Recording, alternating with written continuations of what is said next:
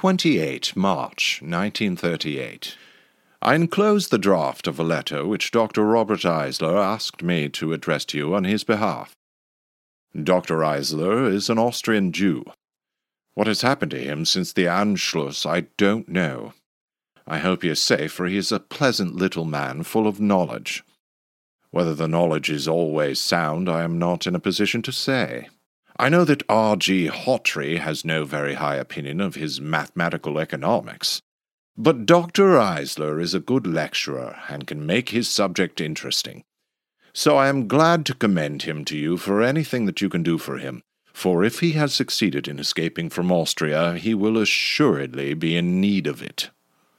Yours sincerely, F. Ashton Gwatkin. 1938 was a dark year in Vienna. Just how dark a year it was became apparent when I spent a week going through Eisler's boxes at the Warburg Institute in May of 2016. For me, it was a powerful way to break through the numbness that is sometimes unavoidable when thinking about the Holocaust. Reading through the letters of people who were trying to make sense of what the Nazis were doing in real time was a chilling experience. They're complaining about mail censorship, talking about getting visas and hiring a Nazi lawyer to work on Eisler's behalf, all without any idea of what was coming, or even what was really going on in Dachau. Eisler made it out alive, but his younger brother Otto was murdered, along with 65,000 other Jews, in the notorious Maly Trostinets death camp in 1942. I'm Brian Collins, and this is A Very Square Pig, a podcast about Robert Eisler. This is episode number 8, A Very Difficult Man to Kill.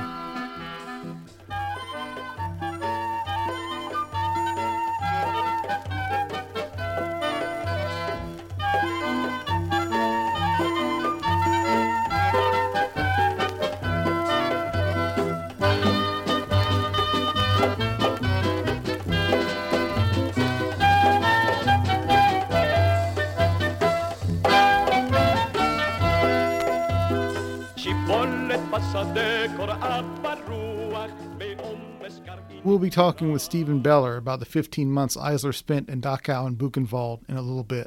But first we should fill in some blank spots in the timeline. I need to point out that I've been leaving out a lot of Eisler's activities so that we don't completely lose the thread of his story. For instance, since the 19-teens, Eisler has been writing to museums trying to convince them that they have attributed their artworks to the wrong artist or time period. Sometimes they wrote him back telling him that he was crazy, and other times they accepted his findings. So along with everything else he was doing, throughout his life he continued to do what we might call the traditional work of the art historian. But he was also intensely involved in philology. When I was describing his argument with Solomon Zeitlin earlier, I said that he died before the Dead Sea Scrolls were published, but that's not exactly true. In 1896, Solomon Schechter discovered a document in a Cairo synagogue and published an English translation of it in 1910. It wasn't until some fragments of the same document were found among the Dead Sea Scrolls 40 years later that people actually knew where it belonged.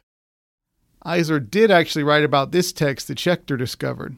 He identified it as a Sadducite book of the New Covenant and published an essay about it in a 1936 festschrift for the great scholar of Judaism, Moses Gaster. A couple of little side notes. This festschrift was co-edited by Arthur Marmorstein, the same scholar who attacked Eisler's arguments about the Last Supper back in 1926. And Moses Gaster's son Theodore later recorded some anecdotes about Eisler in the introduction to his father's collected works in 1971. In this period, Eisler wrote an article on freethinkers for the Encyclopedia of the Social Sciences in 1934, in which he gives away his total lack of religious beliefs. And he also finally published his article about the psychoanalytic interpretation of Robert Whitehead's vision of Christ. Imago, where he planned to publish the article, had rejected it, but it appeared in 1938 in the German Journal of the Psychology of Religion. Whitehead himself had died in 1936.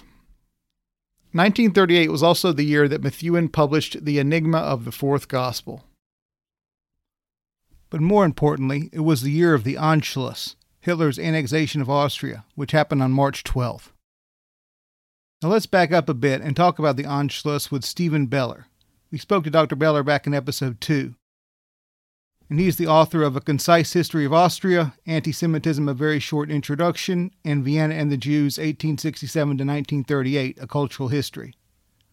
Stephen explained to me that after the breakup of the Austro-Hungarian Empire, the Habsburg Monarchy, following World War I, what is now Austria was going to become part of the same state as Germany, since there were such strong linguistic and cultural continuities. The Habsburg Monarchy was broken up in the October-November 1918. In fact, one of the first parts to, as it were, declare independence from the monarchy, right, was ironically the Republic of German Austria. But the initial idea was the South Slav parts were going off to Yugoslavia. The Romanian parts of Hungary were eventually going to go off to Romania.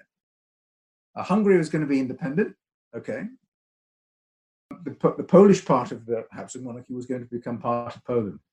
Most of the political leadership in German Austria in 1918 and 1919 thought that the German part of Austria was going to join Germany. The German-Austrian political leadership wanted Anschluss with Germany in 1918 and 1919. That's why it was called German-Austria, Deutsch Österreich. Of course, the thing was that the Allies, the French and the British and the Americans, were not having it, because they didn't want their main enemy to end up bigger after the war than they had been before. So they basically vetoed Austria's joining Germany. And so it became not German Austria, but the Republik Österreich, right? Austrian Republic became the official name. The Austrian Republic was actually a much more conservative and authoritarian state than the Weimar Republic in Germany, which was a liberal democracy. As a result, liberal people in Austria saw union with Germany as a positive thing. Of course, all this changed when Hitler came to power and energized the Austrian Nazis, who had been a fringe movement and even outlawed as an illegal organization before. There was a Nazi party in Austria more or less from the end of the First World War. By the time of the Anschluss, there had already been a kind of a half Anschluss because of the agreements that the Austrian Chancellor Schuschnigg had to make with Hitler. There's a Berchtesgaden agreement, I think, in 1936, where essentially Schuschnigg had been forced because there was no one coming to his defense by that point, because Italy, which had been Austria's sponsor, was now more in league with Germany than it had been before. So there were already essentially Nazis in the Austrian cabinet. They weren't officially Nazis, but they were effectively Nazis, right? In other words, people put in there by Hitler. So what essentially happened was towards the beginning of 1938, Schuschnigg thought he would try to kind of respond to additional pressure from the Germans by kind of trying to appeal to Austrians' sense of independence and the Western allies, essentially. And he set up this referendum asking Austrians whether they would be independent or not. And that was to be held, I believe, on March the 12th. But Hitler decided a day or so before to invade Austria anyway and not let this referendum happen. And at that point, and it's interesting, when the referendum was announced and the days just before the referendum, it looked like a strong majority of Austrians would vote for independence. However, once the German army started invading and the Nazi party in Austria started taking over power, much of the support for the independence referendum disappeared. I mean, the German troops were greeted with white roses and so on, and Sieg Heil shouts in Salzburg, etc. The natural question that arises, if you don't know the history, is why were so many Jews still in Austria if there was even a question of coming under the control of Hitler in 1938? For a little context, I recorded this interview with Stephen the day after President Trump fired tear gas and rubber bullets on peaceful protesters in order to stage a photo op at a church. I mean, very few Jews had left Austria by March 1938, even though the writing was there on the wall that the Nazis were going to take over, because they didn't think anything. Well, you know how it is.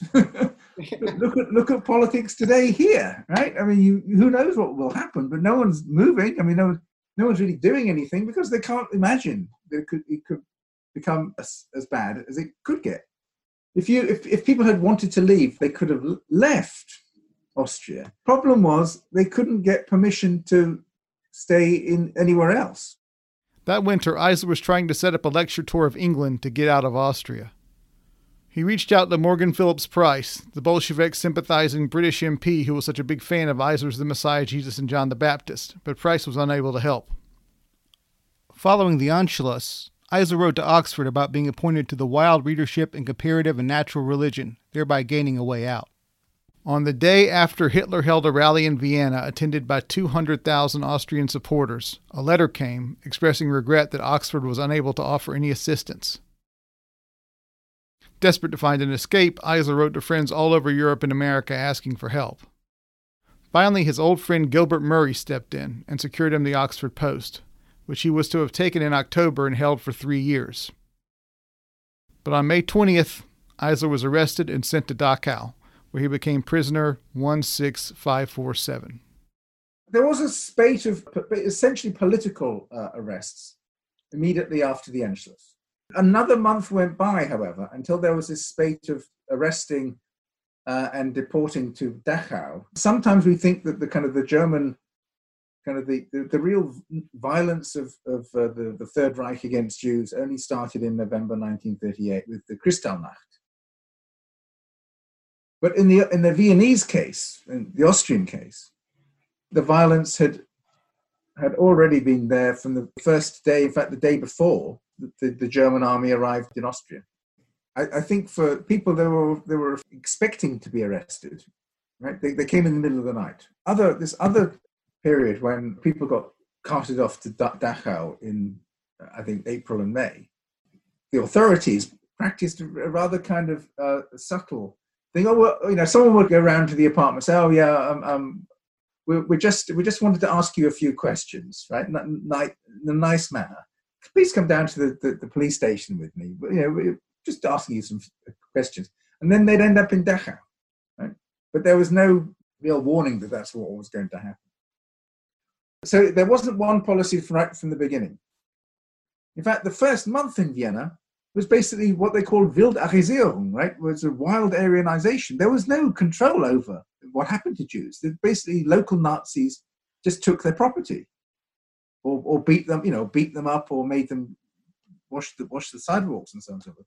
But a lot of it was just taking property, basically looting. When the Germans came in, reasserted control over the process in about a month or 6 weeks after the Anschluss, that was actually greeted by Jews as bringing order to the process, right?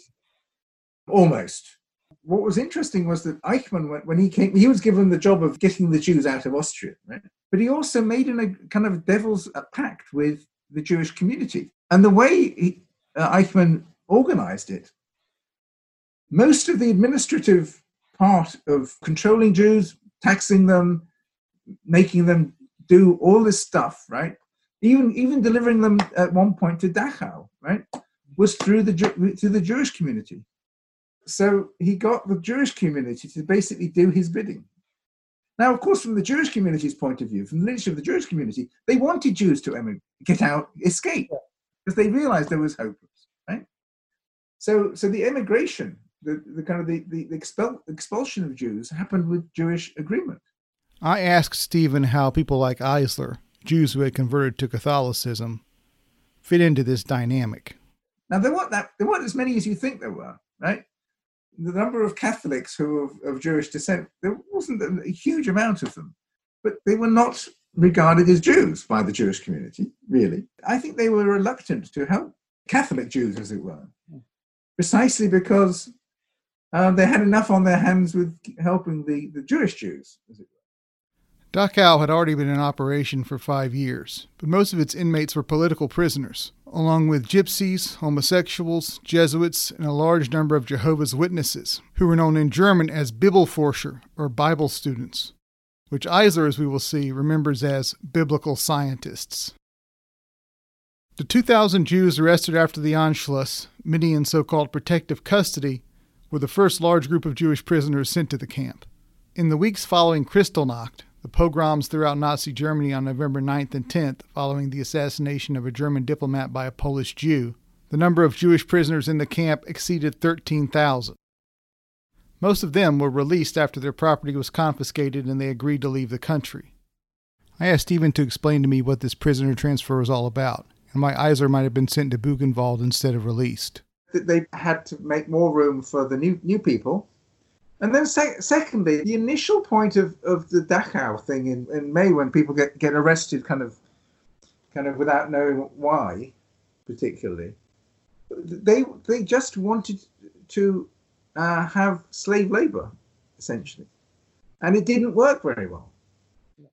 So I guess at some point they could have made a kind of a cost-benefit analysis and say, well, just release them and we get lots of money out of them because their wives and friends will purchase them out. They're almost like the hostages, right? Mm-hmm. I mean, the whole emigration thing was just blackmail, right? They're just a fleecing operation. But I don't know. Some people got out and others didn't. And at that point, they hadn't quite gotten round to the idea of extermination camps, really. I mean, they could be quite brutal. Eisler found out just how brutal they could be when he was transferred from Dachau to Buchenwald. Prisoners worked from first light until dark, and during the period when Eisler was there, after dinner they were often made to continue working under floodlights until 1 a.m. In the camps, Eisler made friends with like-minded prisoners like the rare book dealer Hans P. Kraus and Heinrich E. Jacob. Jacob would go on to write a landmark 1944 study of the history of baking and bread called 6,000 Years of Bread, Its Holy and Unholy History. In the postscript he wrote, "I wish to thank my friend Robert Eisler, historian of religion, who in the dark days of Dachau and Buchenwald kept awake my hope to finish and to publish this book." Meanwhile, Eisler's friends and family were keeping awake their hope that he would be allowed to return home. After the break, we'll talk about some of the ways in which they tried to get him released.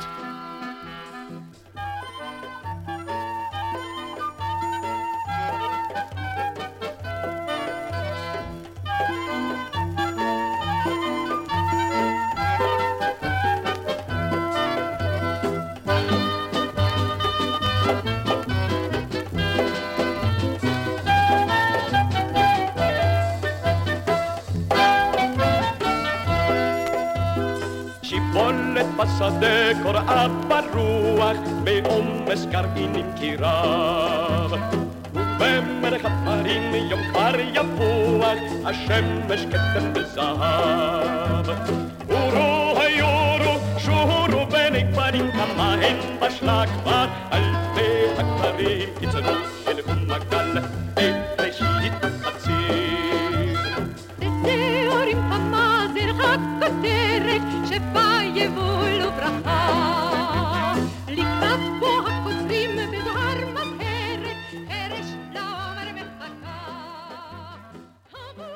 Eisler's wife, friends, and Oxford University attempted to get him released, but everyone was pretty confused by what was going on. W.A. Wordsworth was especially persistent in trying to get Eisler freed. He wrote directly to Oxford. "I am glad to know that Oxford has done what it could, but I hope this does not mean that you think it's useless to make any further attempt. There must always be a certain incalculable element, and I have an impression that this time may be favourable, however little this appears on the face of it. It is perhaps possible that if the German authorities are hoping to drive a hard bargain in the financial negotiations, they would be disposed to pave the way by some concession that would cost them nothing but will give a good impression in England. Doubtless you know that Eisler's visits to England were partly in connection with some financial theories. I think he persuaded one of the investment banks to experiment on his ideas. He had worked out some ideas with a French mathematician by which they were confident that they could forecast a year in advance the trend of the rise and fall of values of various types of investments. He believed that if the government would act upon those principles, it would go far to solve the unemployment problem. It is all beyond me, but I think he told me that the investment trust company, I forgot which it was, had got good results from the year's trial of it. Perhaps the financial method of approach may be a dangerous one to try on the German authorities, but if you can get at the facts, it might be worth considering, as the plea of scholarship has been unsuccessful so far. Eisler's colleagues also wrote to the Society for the Protection of Science and Learning, a British organization that formed in 1933 as the Academic Assistance Council to try to help scholars displaced or imprisoned by the Nazis. It still exists today as a council for at-risk academics and has helped scholars from places like Iraq and Zimbabwe. The Society's General Secretary, David Clegghorn Thompson, actually knew Eisler and seems to have done everything he could to help him, but without result. In March of 1939, when Eisler had been imprisoned for 10 months, a man named A. M. Ruff wrote to the Society that he had found someone willing to pay Eisler's fares to England, give him and his wife a place to live, provide them with an allowance, and then get Eisler a job in Istanbul. But Ruff was understandably confused about how exactly to describe Eisler and identified him as a professor of Slavonic languages. The Society's assistant secretary, Esther Simpson, who went on to get an OBE for all the work she did during the war, wrote back, "I am replying to your letter of March 13th in the absence of Mr. Clegghorn Thompson in Scotland. Your letter concerns Dr. Robert Eisler, whom you describe as Professor of Slavonic Languages at the University of Vienna.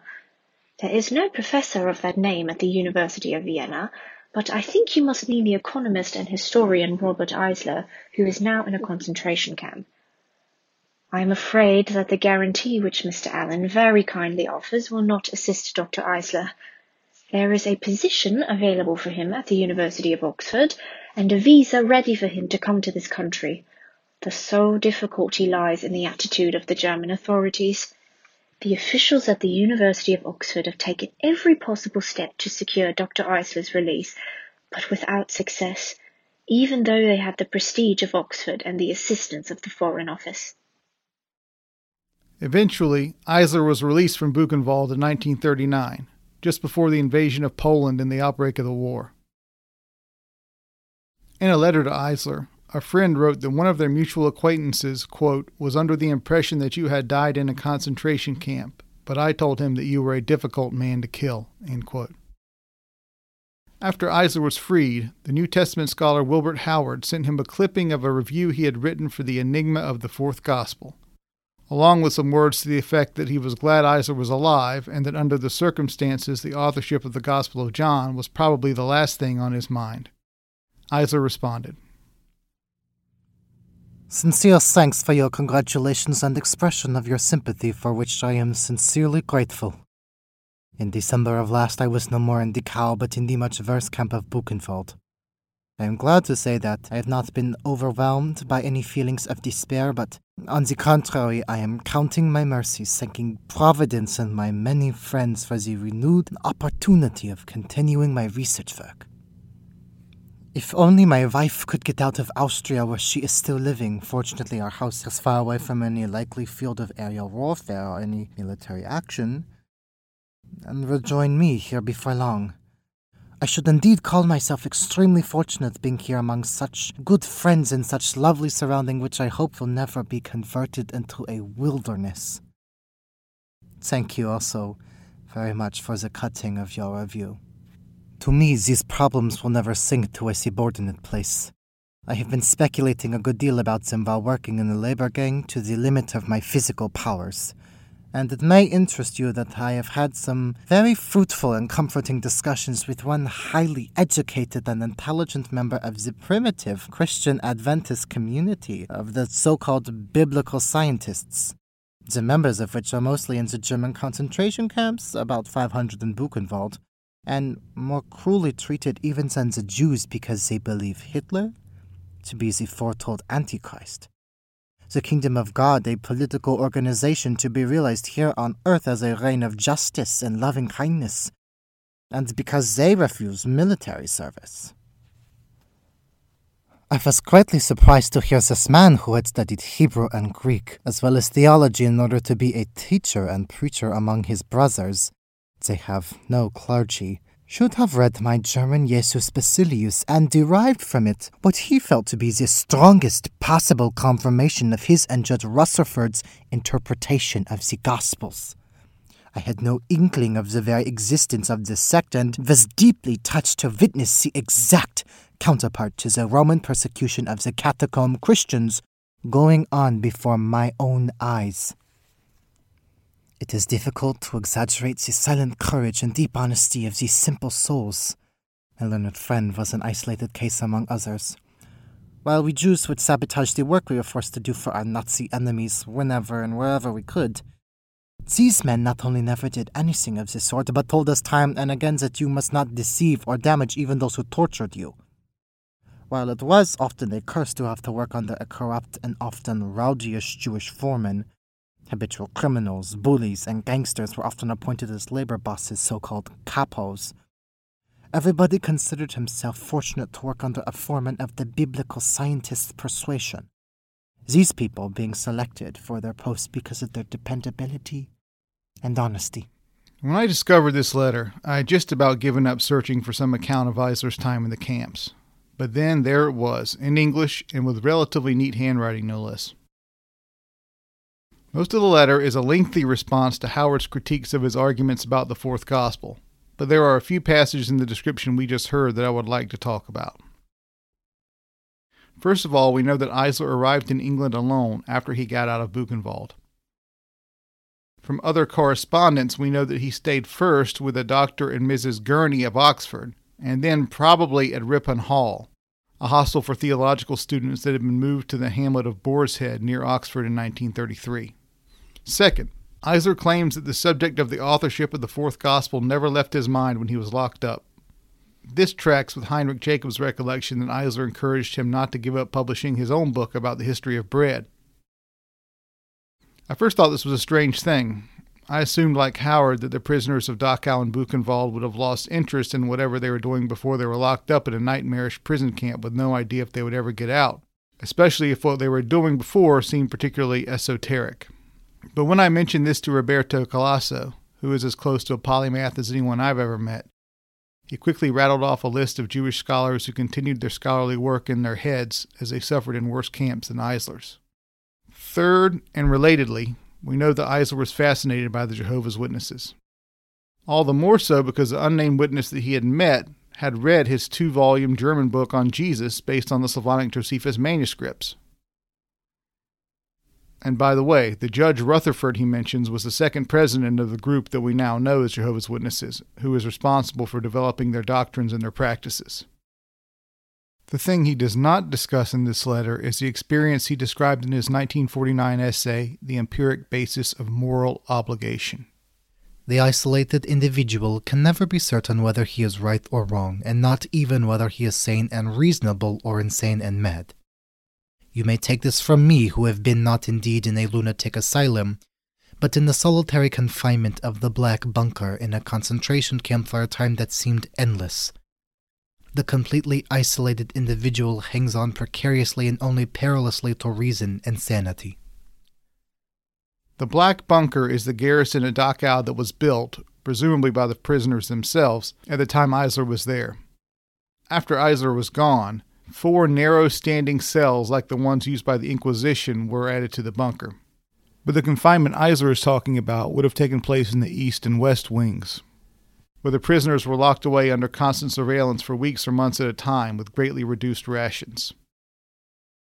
One prisoner who was there when Eisler was describes being locked in the dark with nothing to mark the time except the warm food the prisoners were given only on every 4th day. After the war, Eisler wrote about the Nazis and Hitler in a few different contexts. In May of 1945, responding to Hitler's obituary in the Times, Eisler wrote a letter to the editor explaining the confusion over why Hitler's surname was changed from his family name of Schickelgruber. Through short footnotes to your obituary of the Fuhrer, the often alleged change of name by Hitler's father amounts to this. Austrian peasants have regularly 2 names. One derived from the name of their freehold, the house name transmitted from owner to owner in case of inheritance or sale of the property. The other, the family name a man signs on documents. A man is called by his house name as long as he dwells there and owns his place. He signs himself with his family name. The change from the one to the other is evidence of the sale or cession of property rights to a new owner.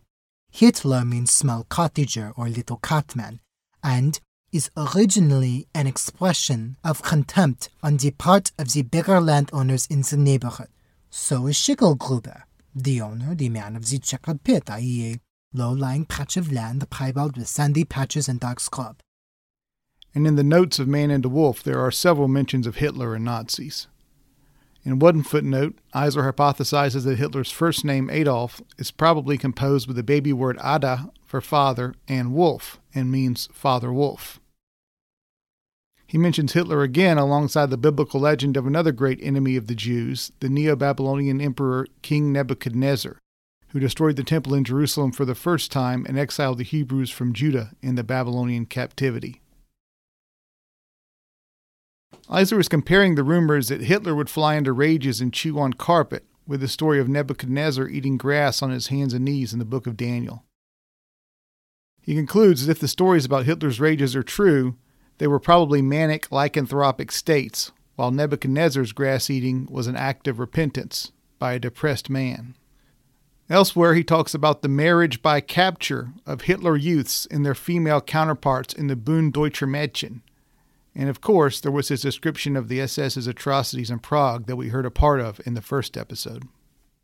When the German occupation authorities closed down the Czech University of Prague, a considerable number of students, girls and boys, went in an orderly procession to the entrance doors, rhythmically shouting their demands that the doors be reopened so that they could continue their studies. After this had been going on for some minutes, a flying squad of SS men drove up in lorries, surrounding the students, and drove them through the doors which had suddenly been opened from the inside by other SS guards. The students were herded into the largest lecture hall with blows and kicks, then they were told to strip completely. When the order had thus been carried out, the doors were opened and the prisoners were told they could go, indeed run out, girls first. In rows on both sides of the door stood SS men who had taken off their own leather belts, weighted with the regulation metal buckles. The stripped victims had to run the gauntlet between them, while they were savagely beaten up with these belts and pursued with relentless blows through the long, empty, resounding passages of the house, into the arms of other SS men posted at the end of the run to stop the girls. This seems like an appropriate time to tell yet another very strange and tragic story that indirectly concerns Eisler. It's the story of Friedrich Murawski, a priest who rose through the ranks of the Nazi movement, beginning with the SA, or Sturmabteilung, commonly known as the Brown Shirts, in 1933, and then joining the SS and landing a position at the Reich Security Main Office, where he worked on what was called opposition research. Murawski also belonged to Heinrich Himmler's Hexensonderauftrag, or Special Witch Unit. This bears explaining. 20th century German neo-pagans who supported Hitler tended to equate Jews and Christians as part of the debased religions of the inferior races, while Teutonic religion was the natural worldview of the German.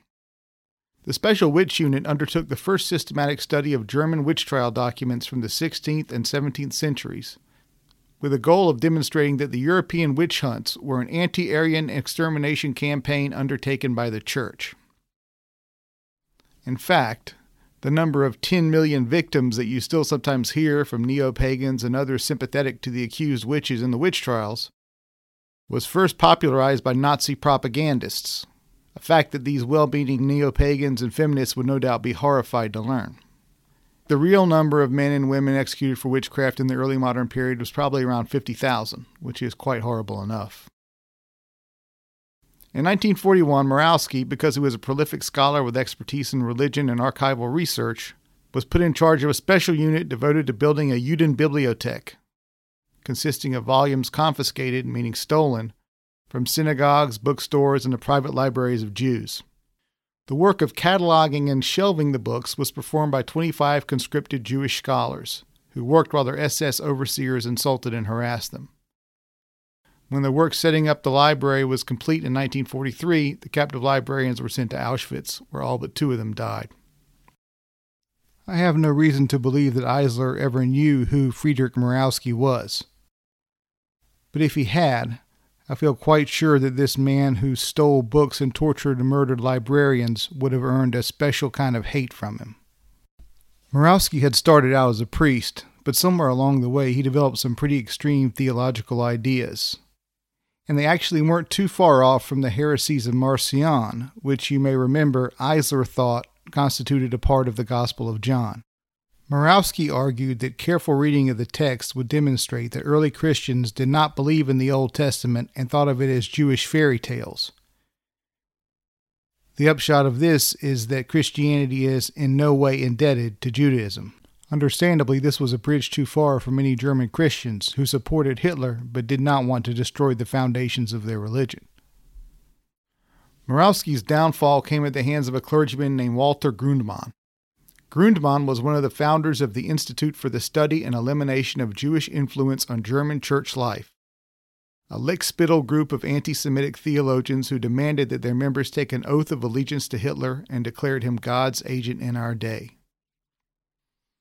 But their admiration for the Reich was evidently not reciprocal, and the Nazis seemed to be mostly unimpressed by their strident posturing. It even forced them to take the word Bewegung, or movement, out of their original name, because that term was reserved for recognized Nazi organizations.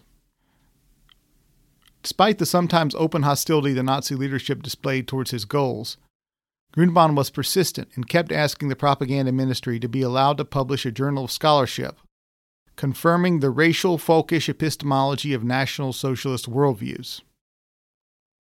They finally told him that there was no interest in synthesizing Christian teachings with National Socialism or in proving that a reshaped Christianity is not fundamentally Jewish. Grundmann suspected that elements within the party were pushing the anti-Christian views that were causing the Reich to keep the Institute at a distance. His suspicions were confirmed when he discovered a pamphlet titled Jesus of Nazareth, King of the Jews, written by Friedrich Murawski and published in 1940 by the anti-Semitic publisher Theodore Fritsch. Reading the pamphlet, Grundmann recognized parts of the argument as having been lifted from Eisler's German book on Jesus, and reported to Murawski's commanding officer that he had plagiarized a Jew. As a result, Murawski was expelled from the SS in 1943. He eventually committed suicide 2 years later along with thousands of other Nazis, the same year Eisler's article, Man and a Wolf, appeared in the Hibbert Review. That's it for this week. Next week, we will conclude Robert Eisler's story with a look at his last decade spent living in England. We will see Eisler get in arguments with the BBC, refuse to become a British citizen, lose the confidence of most of his former friends, and produce what I think are his most important works. I'd like to thank my guest, Steven Beller. For this week's episode, the voice of Robert Eisler was provided by Caleb Crawford and Logan Crum, with additional voices by Brian Evans and Kiara Ridpath. Throughout the podcast, I have received assistance with engineering, recording, and editing from Mark Wyshelewski and Logan Marshall.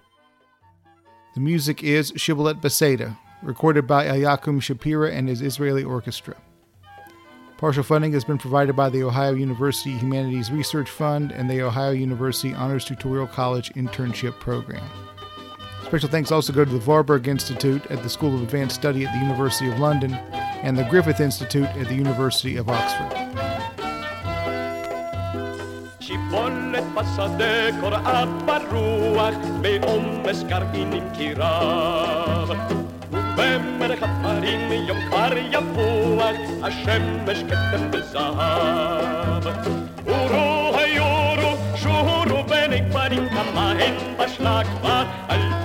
Akbarim kitanu elhum magal etreshit atzir Deseorim hamazir hakkoterek shefa yevul ubraha